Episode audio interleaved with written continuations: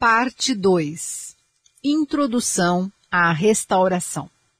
A providência da restauração refere-se ao trabalho de Deus para restaurar os seres humanos ao estado original anterior à queda, para que possam completar a finalidade da criação.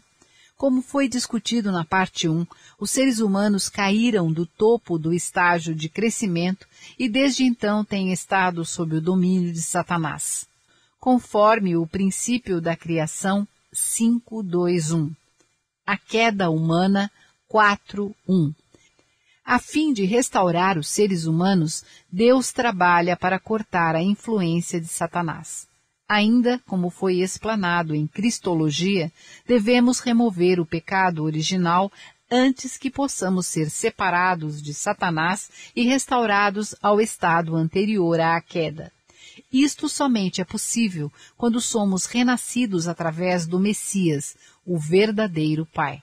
Explicando melhor, nós necessitamos primeiramente atravessar um curso para nos separar de Satanás. Fazemos isto com o objetivo de nos restaurar ao nível espiritual que Adão e Eva tinham atingido antes da queda, o topo do estágio de crescimento.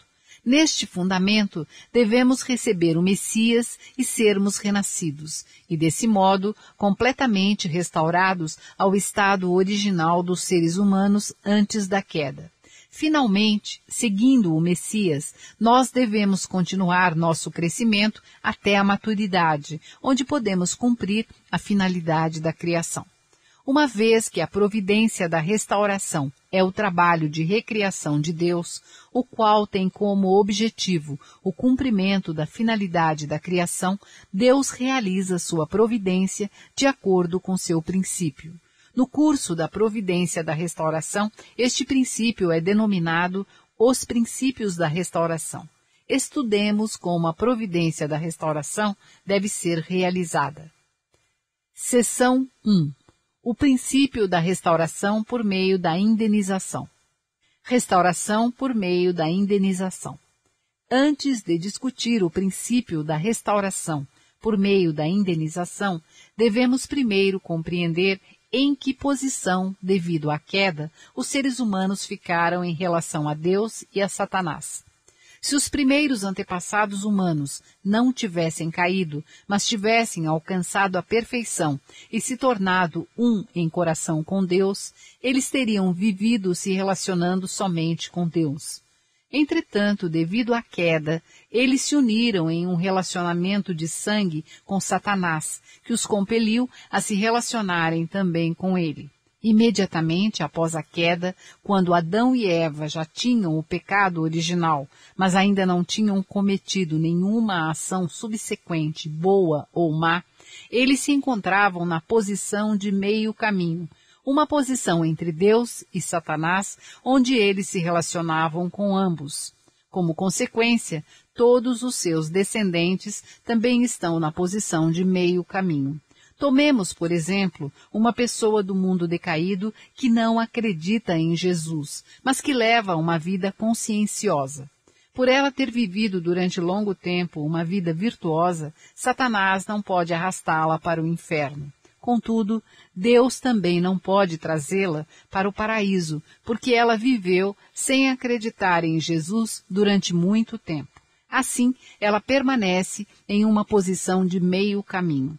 Quando for para o mundo espiritual, seu espírito ascenderá para uma região intermediária do mundo espiritual, o qual não é nem o paraíso e nem o inferno. Como Deus separa Satanás das pessoas decaídas que estão na posição de meio caminho? Satanás se relaciona com base em sua conexão com eles através da linhagem. Consequentemente, até que as pessoas estabeleçam uma condição através da qual Deus possa reivindicá-las como pertencentes a Ele, não existe forma pela qual Deus possa restaurá-las para o lado celeste. De outro lado, reconhece que Deus é o Criador dos seres humanos a menos que Satanás encontre alguma condição através da qual possa atacar uma pessoa decaída, ele também não pode, arbitrariamente, reivindicá-la para o seu lado. Consequentemente, uma pessoa decaída irá para o lado de Deus se estabelecer boas condições e para o lado de Satanás se estabelecer más condições. Por exemplo, quando a família de Adão estava na posição de meio caminho, Deus instruiu os seus filhos Caim e Abel a oferecer sacrifícios para que possibilitassem a eles ficarem em uma posição a partir da qual Deus poderia executar sua providência através deles. Contudo, porque Caim matou Abel, foi estabelecida a condição que permitiu a Satanás reivindicá-los imediatamente. Deus enviou Jesus às pessoas decaídas para que elas pudessem estar no lado de Deus através da condição de sua fé nele. Infelizmente, quando Jesus veio, muitos o rejeitaram e permaneceram no lado de Satanás. Esta é a razão pela qual Jesus é o Salvador e o Senhor do julgamento. Qual então é o significado da restauração por indenização? Quando alguém perde sua posição ou estado original, deve estabelecer alguma condição para restaurá-lo. A execução de tais condições de restituição é denominada indenização. Por exemplo, para recuperar a perda da reputação, posição ou saúde perdidas, uma pessoa deve fazer o esforço necessário ou pagar o devido preço. Suponhamos que duas pessoas que se amavam venham a se desentender. Elas devem fazer alguma condição de reconciliação antes que o amor previamente experimentado por elas possa ser reavivado. Do mesmo modo, é necessário que os seres humanos que caíram da graça de Deus para a corrupção estabeleçam alguma condição antes de poderem ser restaurados à sua verdadeira posição. Chamamos este processo de restaurar a posição e estado original de condições de restauração por indenização e chamamos a condição estabelecida de uma condição de indenização. O trabalho de Deus para restaurar as pessoas decaídas para seu verdadeiro estado não decaído, tendo elas que estabelecer condições de indenização, é denominado a providência da restauração por indenização.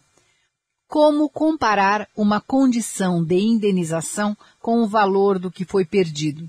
Podemos responder listando a seguir três tipos de condições de indenização. O primeiro é chamado de uma condição de indenização equivalente. Neste caso, a restauração é alcançada estabelecendo-se uma condição de indenização em um preço igual ao valor do que foi perdido quando alguém deixou sua posição ou estado original. Atos de restituição ou compensação são condições de indenização desse tipo. A passagem vida por vida, olho por olho, dente por dente, refere-se a esse tipo de condição de indenização. Êxodo, capítulo 1, versículos 23 e 24. O segundo tipo é fazer uma condição de indenização inferior. Neste caso, a restauração é alcançada por meio de uma condição de indenização em um preço inferior ao valor do que foi perdido. Por exemplo, quando alguém possui um grande débito, se o credor mostrar boa vontade em perdoar uma parcela do débito, o devedor pode pagar menos do que o montante total e ainda saldar o débito inteiro. Um exemplo claro dessa situação foi a redenção por meio da cruz. Cumprindo meramente uma pequena condição de indenização de fé em Jesus, recebemos a grandiosa graça da salvação a qual nos qualifica a participar com Jesus na mesma ressurreição.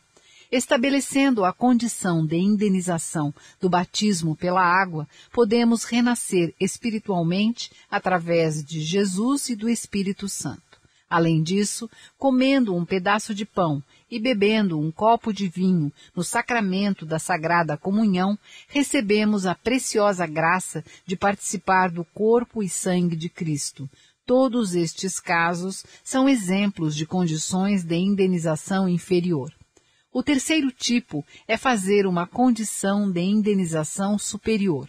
Quando uma pessoa falha em executar uma condição de indenização inferior, deve fazer uma outra condição de indenização para retornar ao estado original, desta vez em um preço maior do que a primeira. Por exemplo, porque Abraão cometeu um erro ao ofertar o sacrifício da pomba, do cordeiro e da novilha, teve que estabelecer uma condição de indenização superior para corrigir sua falha. Deus então pediu-lhe que oferecesse seu único filho Isaque como sacrifício. Nos dias de Moisés, quando os israelitas falharam em acreditar na promessa de Deus durante os 40 dias de espionagem nas terras de Canaã, tiveram que estabelecer uma condição de indenização superior, vagando no deserto por 40 anos, calculados como um ano para cada dia da falha na missão de espionagem. Números, capítulo 14, versículo 34 porque uma condição de indenização superior é necessária sempre que uma condição de indenização é estabelecida pela segunda vez. Porque toda vez que uma figura central na providência de Deus faz uma segunda tentativa de estabelecer uma condição de indenização, deve cumprir não apenas sua própria condição, mas deve também fazer a compensação pelas falhas das pessoas que vieram antes dele. A seguir, estudemos o método de estabelecer condições de indenização. Para alguém ser restaurado à posição ou ao seu estado original do qual caiu, deve fazer uma condição de indenização invertendo o curso de seu erro. Por exemplo, porque o povo eleito rejeitou Jesus e o enviou à cruz para serem salvos e restaurados para a posição original de eleitos de Deus, o povo eleito deve seguir pelo caminho inverso. Amar Jesus e estar disposto a carregar a cruz para servi-lo. Lucas, capítulo 14, versículo 27. Esta é a razão pela qual o cristianismo se tornou uma religião de martírio. Além disso, os seres humanos causaram tremendo pesar para Deus ao caírem violando sua vontade. Para restaurar a queda por indenização, devemos procurar recuperar nossa pureza e nossa natureza original e confortar o coração de Deus, vivendo em obediência à sua vontade. Da mesma forma, porque o primeiro Adão abandonou a Deus, seus descendentes acabaram sob o domínio de Satanás. Assim, com o objetivo de resgatar as pessoas do seio de Satanás e restaurá-las para Deus, Jesus, o segundo Adão, teve que adorar e honrar a Deus mesmo após ser abandonado por ele. Esta é a misteriosa razão por trás do abandono de Jesus na cruz por Deus. Mateus capítulo 27, versículo 46. Finalmente, as leis de uma nação impõem punição aos criminosos com a finalidade de estabelecer as condições de indenização necessárias para a manutenção da ordem na sociedade. Quem deve estabelecer as condições de indenização? Anteriormente, aprendemos que os seres humanos deveriam tornar-se perfeitos cumprindo sua responsabilidade então teriam a autoridade para governar até mesmo os anjos. Contudo, os primeiros antepassados humanos falharam em sua responsabilidade e, desse modo, caíram ao estado em que foram dominados por Satanás. Para escapar do domínio de Satanás e sermos restaurados ao estado no qual possamos exercer domínio sobre ele, nós mesmos devemos estabelecer as condições de indenização necessárias como nossa porção de responsabilidade. O fundamento para o Messias. O Messias vem como o verdadeiro Pai da humanidade, porque somente ele pode remover o pecado original, dando o renascimento para a humanidade nascida de pais decaídos, conforme Cristologia 4.1.1. Para as pessoas decaídas serem restauradas ao seu estado original, devemos receber o Messias. Entretanto, antes de recebê-lo, devemos primeiro estabelecer o fundamento para o Messias. que condições de indenização são requeridas para se estabelecer o fundamento para o Messias? Para responder a esta questão, devemos primeiramente entender como Adão deveria ter realizado a finalidade da criação e como ele falhou em fazê-lo, uma vez que a condição de indenização é feita invertendo o curso do desvio do caminho original. Para Adão realizar a finalidade da criação, ele tinha que estabelecer duas condições. Primeiramente, Adão deveria ter estabelecido o fundamento de fé. A pessoa que devia estabelecer este fundamento de fé era o próprio Adão. A condição para estabelecer este fundamento consistia em manter rigorosamente o mandamento de Deus de não comer do fruto da árvore do conhecimento do bem e do mal. Ao cumprir essa condição, Adão avançaria através do período de crescimento, durante o qual ele deveria cumprir sua porção de responsabilidade.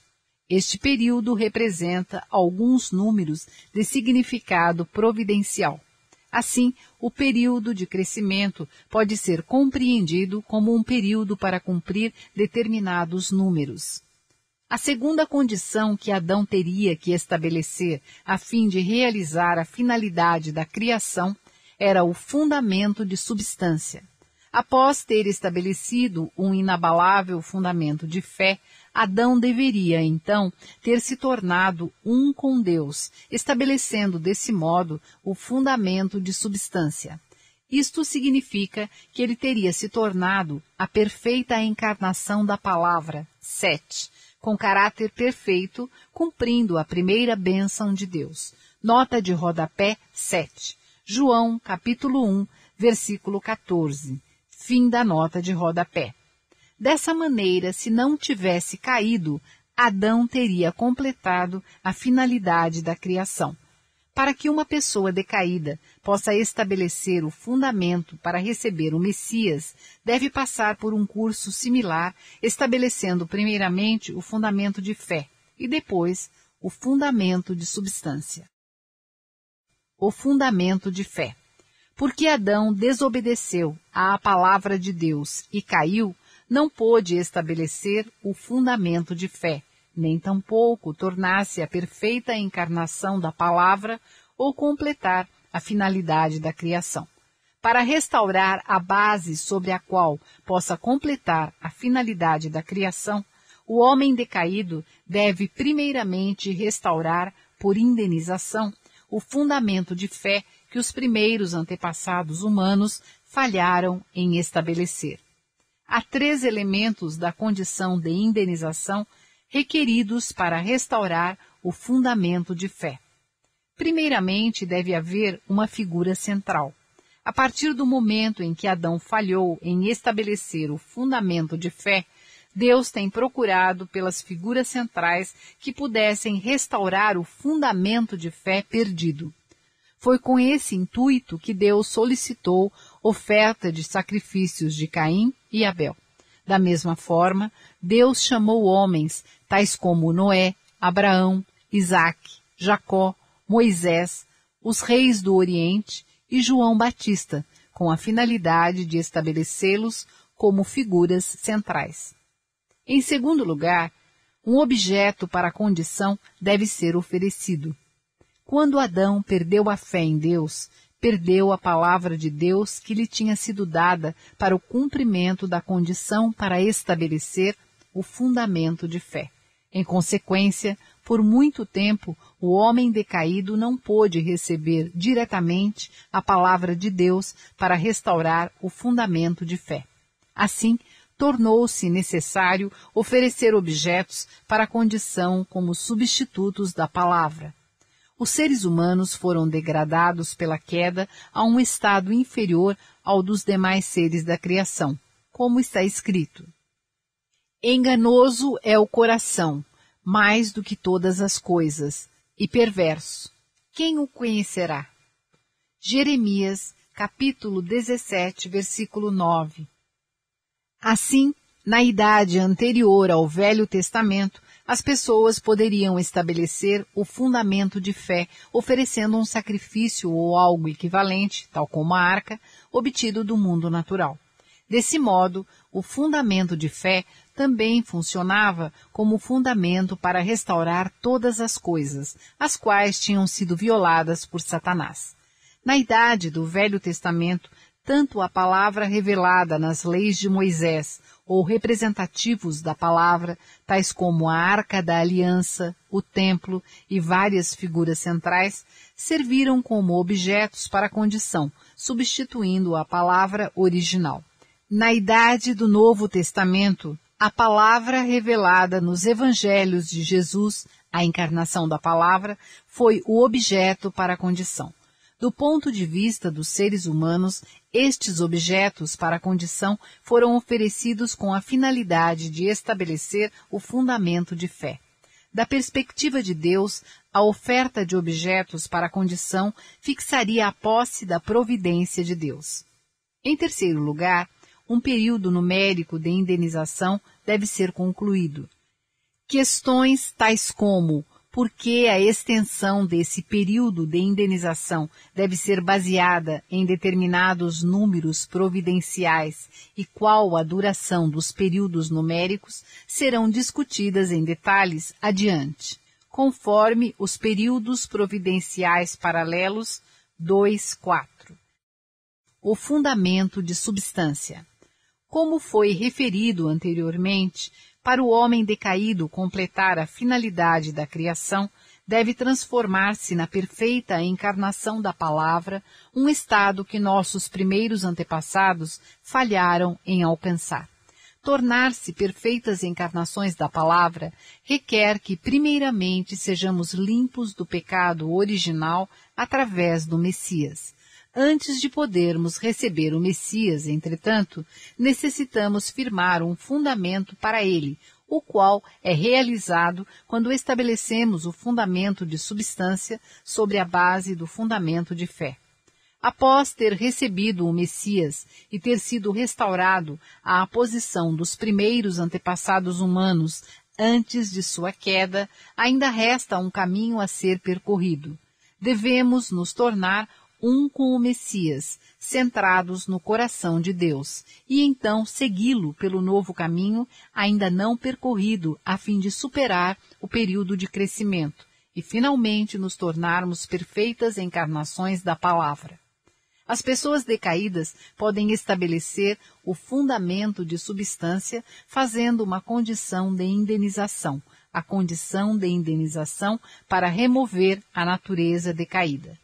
Quando os primeiros antepassados humanos caíram e adquiriram o pecado original, não puderam realizar sua natureza original dada por Deus. Em vez disso, eles assimilaram as características primárias da natureza decaída, conforme a queda humana 4, 6.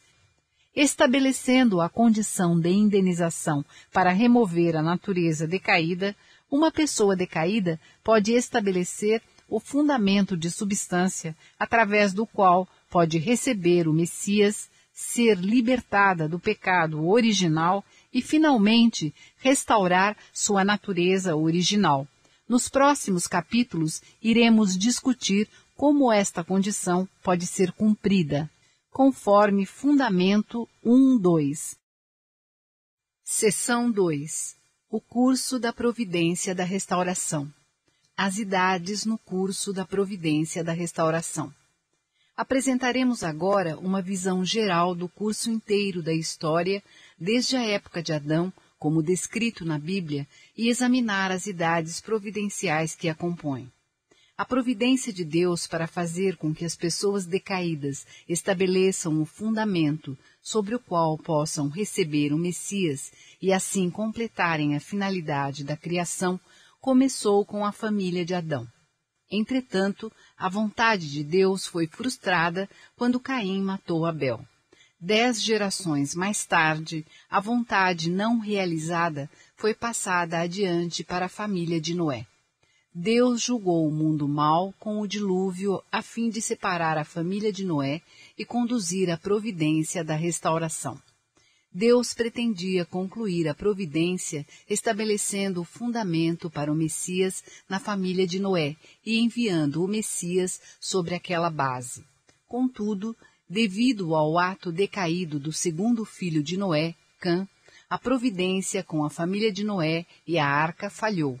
Como consequência, as dez gerações e os quarenta dias do dilúvio que Deus tinha estabelecido para preparar esta providência foram perdidos para Satanás. Depois de passados quatrocentos anos, a fim de restaurar por indenização o que tinha sido perdido no lado celeste, a vontade de Deus foi confiada a Abraão. Se Abraão tivesse estabelecido o fundamento para receber o Messias em nível familiar, exatamente como Deus desejava, esse fundamento poderia ter sido expandido para o nível nacional e assim o Messias poderia vir. Entretanto, porque Abraão falhou na oferta simbólica, a vontade de Deus foi frustrada mais uma vez. Consequentemente, os dois mil anos bíblicos de Adão até Abraão, durante os quais Deus tinha procurado um pai da fé que pudesse receber o Messias, foram reivindicados por Satanás. A contagem bíblica tradicional para a data da origem dos primeiros antepassados humanos, como sendo de seis mil anos atrás ou dois mil anos antes de Abraão, é uma cronologia simbólica que representa um longo período de tempo. A determinação cronológico-histórica exata deste período é uma tarefa para a ciência. Contudo, a situação de Abraão diferiu daquela de Noé. Embora Abraão tenha falhado na oferta simbólica, o fundamento familiar para receber o Messias foi eventualmente realizado através das três gerações da família de Abraão: Abraão, Isaque e Jacó. Sobre essa base, Deus multiplicou o povo eleito no Egito e expandiu o fundamento para receber o Messias para o nível nacional. Por essa razão, Abraão é chamado o pai da fé. Romanos, capítulo 4, versículos 11 e 12 e 16 e 17. Se julgarmos o significado da idade estritamente por seu resultado, podemos entender que o período de dois mil anos de Adão a Abraão teve a finalidade de encontrar um pai da fé que pudesse firmar o fundamento para começar a providência da restauração. Desse modo, pode-se dizer que o trabalho da restauração de Deus começou com Abraão. Entretanto, devido ao erro de Abraão ao fazer a oferta simbólica, os dois mil anos de Adão a Abraão foram perdidos para Satanás. Assim, um período similar teve que ser estabelecido a fim de que os anos perdidos pudessem ser restaurados por indenização para o lado de Deus. Este é o significado do período de dois mil anos de Abraão a Jesus.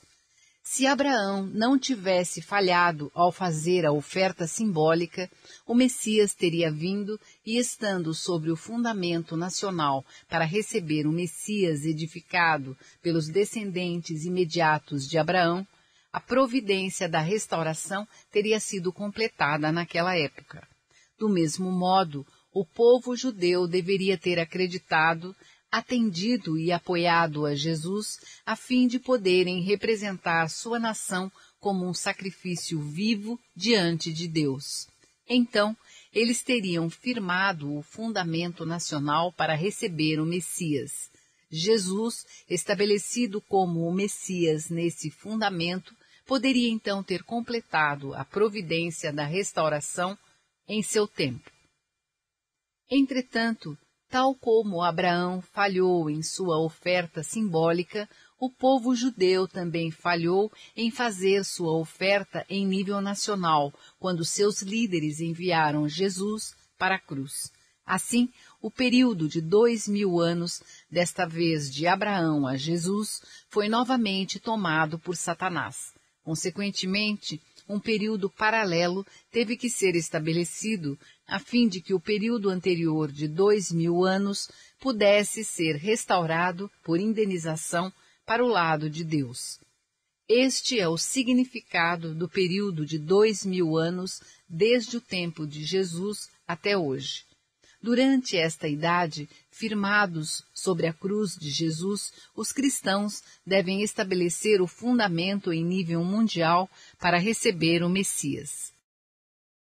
A classificação das idades no curso da providência da restauração.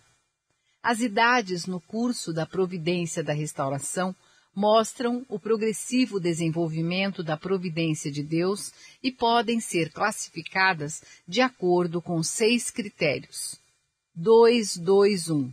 A classificação das idades em relação à palavra de Deus. 1.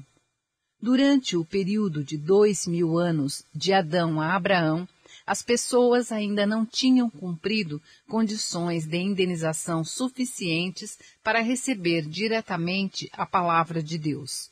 Muitas vezes, pessoas decaídas fizeram condições de indenização através do oferecimento de sacrifícios, mas ao fazerem isso, firmaram um fundamento para o período seguinte, no qual Deus poderia iniciar a execução de sua providência da restauração baseado na palavra.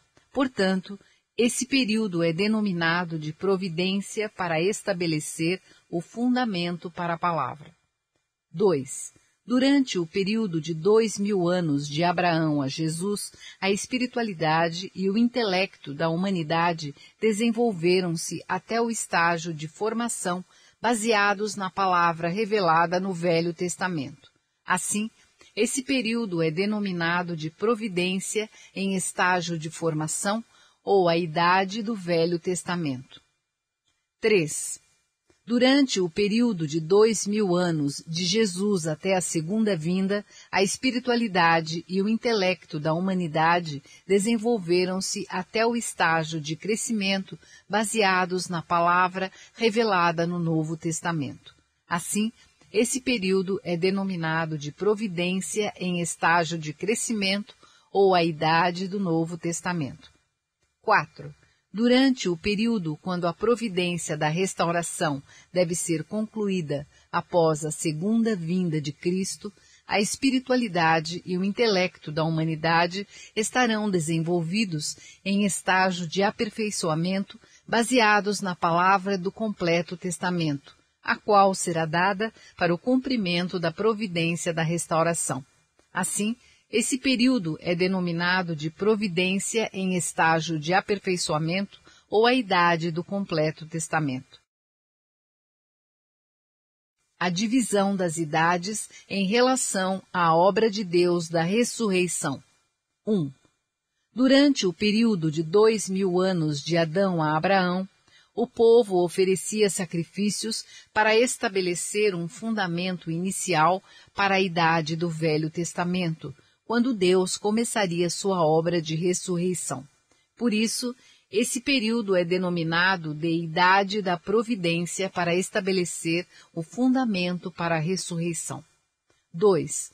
Durante o período de dois mil anos de Abraão a Jesus, o povo poderia ser ressuscitado ao nível de espírito de forma, com base na palavra do Velho Testamento e no mérito da idade da providência da restauração. Por isso, esse período é denominado de idade da providência da ressurreição em estágio de formação. 3. Durante o período de dois mil anos, de Jesus até o segundo advento, o povo é ressuscitado ao nível de espírito de vida com base na palavra do Novo Testamento e no mérito da idade da providência da restauração.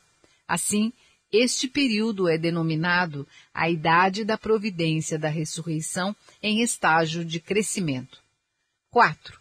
Durante o período em que a providência da restauração deve ser concluída após a segunda vinda de Cristo, o povo é ressuscitado ao nível de Espírito Divino com base na palavra do completo testamento e no mérito da idade da providência da restauração. Por isso, esse período é denominado de idade da providência da ressurreição em estágio de aperfeiçoamento. a divisão das idades em relação à providência para restaurar por indenização os períodos de fé perdidos. 1. Um, durante o período de dois mil anos de Adão a Abraão, Deus estabeleceu o fundamento para a idade do Velho Testamento. Embora esse período tenha sido perdido para Satanás, Deus levantou Abraão para começar a idade do Velho Testamento, através da qual ele poderia restaurar o primeiro período por indenização. Por isso, esse período é denominado de Idade da Providência para estabelecer o fundamento para a restauração, por indenização. 2. Durante o período de dois mil anos de Abraão a Jesus, Deus restaurou por indenização o período anterior de dois mil anos, perdido para Satanás devido ao erro de Abraão na oferta simbólica, trabalhando predominantemente através do povo de Israel. Por isso, esse período é denominado de Idade da Providência da Restauração por indenização. 3. Durante o período de dois mil anos, de Jesus até o segundo advento, Deus esteve restaurando, por indenização, a idade do Velho Testamento, perdida para Satanás devido à crucificação de Jesus, trabalhando predominantemente através do cristianismo. Por isso, esse período é denominado de Idade da Providência da Restauração por indenização. 4.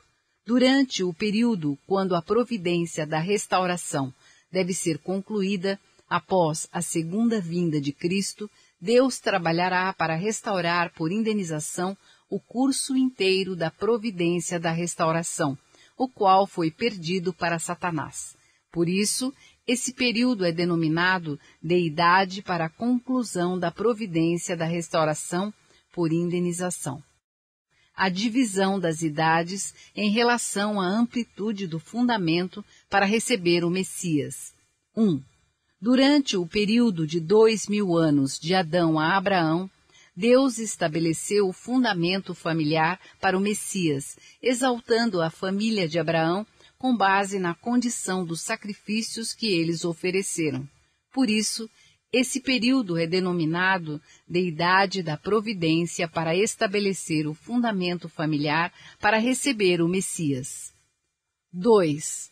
Durante o período de dois mil anos de Abraão a Jesus, Deus trabalhou para estabelecer o fundamento nacional para o Messias, exaltando Israel com base na palavra do Velho Testamento. Por isso, esse período é denominado de Idade da Providência para estabelecer o fundamento nacional para receber o Messias. 3. Durante o período de dois mil anos de Jesus até o segundo advento, Deus esteve estabelecendo o fundamento mundial para o Messias, exaltando o cristianismo com base na palavra do Novo Testamento. Assim, esse período é denominado a idade do prolongamento da providência para estabelecer o fundamento mundial para receber o Messias. 4. Durante o período no qual a providência da restauração deve ser concluída após a segunda vinda de Cristo, Deus completará o fundamento cósmico para o Messias, trabalhando por todo o céu e toda a terra com base na palavra do completo testamento. Assim, esse período é denominado de Idade da Providência para completar o fundamento cósmico para receber o Messias a divisão das idades em relação à responsabilidade. 1. Um, durante o período de dois mil anos de Adão a Abraão, Deus estabeleceu o fundamento sobre o qual conduziu sua providência na subsequente idade do Velho Testamento, uma providência que foi cumprida pelo desempenho da responsabilidade de Deus. Por isso, esse período é denominado de Idade da Providência para estabelecer o fundamento da responsabilidade de Deus. 2. Durante o período de dois mil anos de Abraão a Jesus, Deus assumiu a responsabilidade como Criador dos seres humanos e realizou a providência da restauração no estágio de formação. Deus atuou com os profetas e conduziu pessoalmente a primeira responsabilidade de derrotar Satanás. Por isso, esse período é denominado de Idade da Providência, baseada na responsabilidade de Deus. 3. Durante o período de dois mil anos de Jesus até o segundo advento, Jesus e o Espírito Santo, que assumiram as missões de Adão e Eva, conduziram a providência da restauração ao estágio de crescimento. Jesus e o Espírito Santo conduziram a segunda responsabilidade de derrotar Satanás enquanto trabalhavam para restaurar o homem decaído.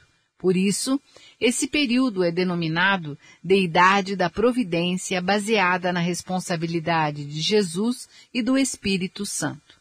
4. Durante o período em que a providência da restauração deve ser concluída, depois da segunda vinda de Cristo, os homens de fé na terra e no céu, devem assumir a terceira parte da responsabilidade de derrotar Satanás, o arcanjo decaído, e concluir a providência da restauração. Eles devem obter essa vitória de acordo com o princípio da criação, o qual determina o modo através do qual os seres humanos devem conquistar a qualificação para governar os anjos, por isso, esse período é denominado de Idade da Providência, baseada na responsabilidade dos homens de fé. A divisão das idades em relação aos paralelos na providência. 1. Um, durante o período de dois mil anos de Adão a Abraão, o fundamento para o Messias foi restaurado através da realização de condições paralelas de indenização de tipo simbólica.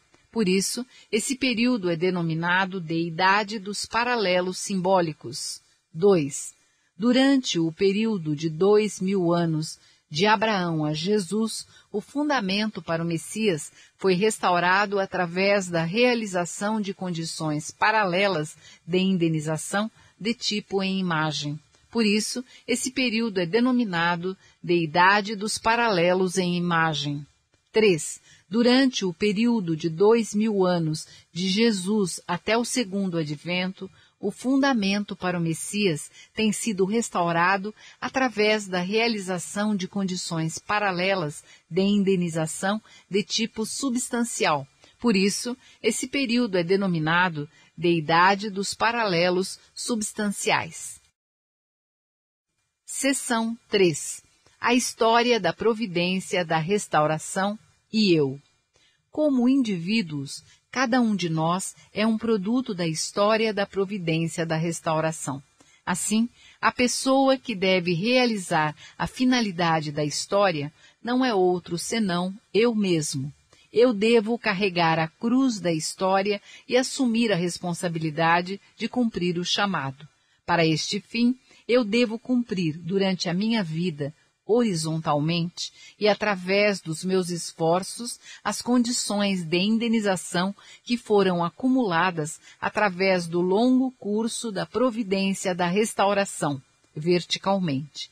Somente fazendo isto eu posso orgulhosamente me estabelecer como o fruto da história, sendo aquele que Deus procurou ansiosamente durante toda a sua providência. Em outras palavras, eu devo restaurar por indenização, durante minha própria geração, todas as missões incompletas dos profetas e santos do passado, que foram chamados em seu tempo para carregar a cruz da restauração. Do contrário, eu não posso me tornar um indivíduo que completou a finalidade da providência da restauração. Para me tornar um vencedor histórico, eu devo compreender claramente o coração de Deus quando ele trabalhou com os profetas e os santos do passado, a finalidade original pela qual Deus os chamou e os detalhes das missões providenciais das quais Deus os incumbiu. Contudo, não há ninguém dentre a humanidade decaída que possa se tornar tal vencedor histórico por seus próprios esforços. Por essa razão, devemos compreender todas estas coisas através de Cristo no segundo advento, que vem cumprir a providência da restauração. Além disso, quando acreditamos nele, tornando-nos um com ele e atendendo-o em seu trabalho, podemos estar na posição de ter cumprido horizontalmente, juntamente com ele, as condições verticais de indenização na história da providência da restauração. O caminho pelo qual todos os santos do passado caminharam com empenho para cumprir a vontade providencial de Deus, é o mesmo caminho que devemos percorrer novamente hoje. Além disso, devemos continuar até o fim desse caminho, mesmo caminhando por trilhas não percorridas por eles. Portanto, o homem decaído não pode encontrar o caminho que conduza à vida sem compreender os detalhes da providência da restauração. Aqui está a razão pela qual devemos estudar o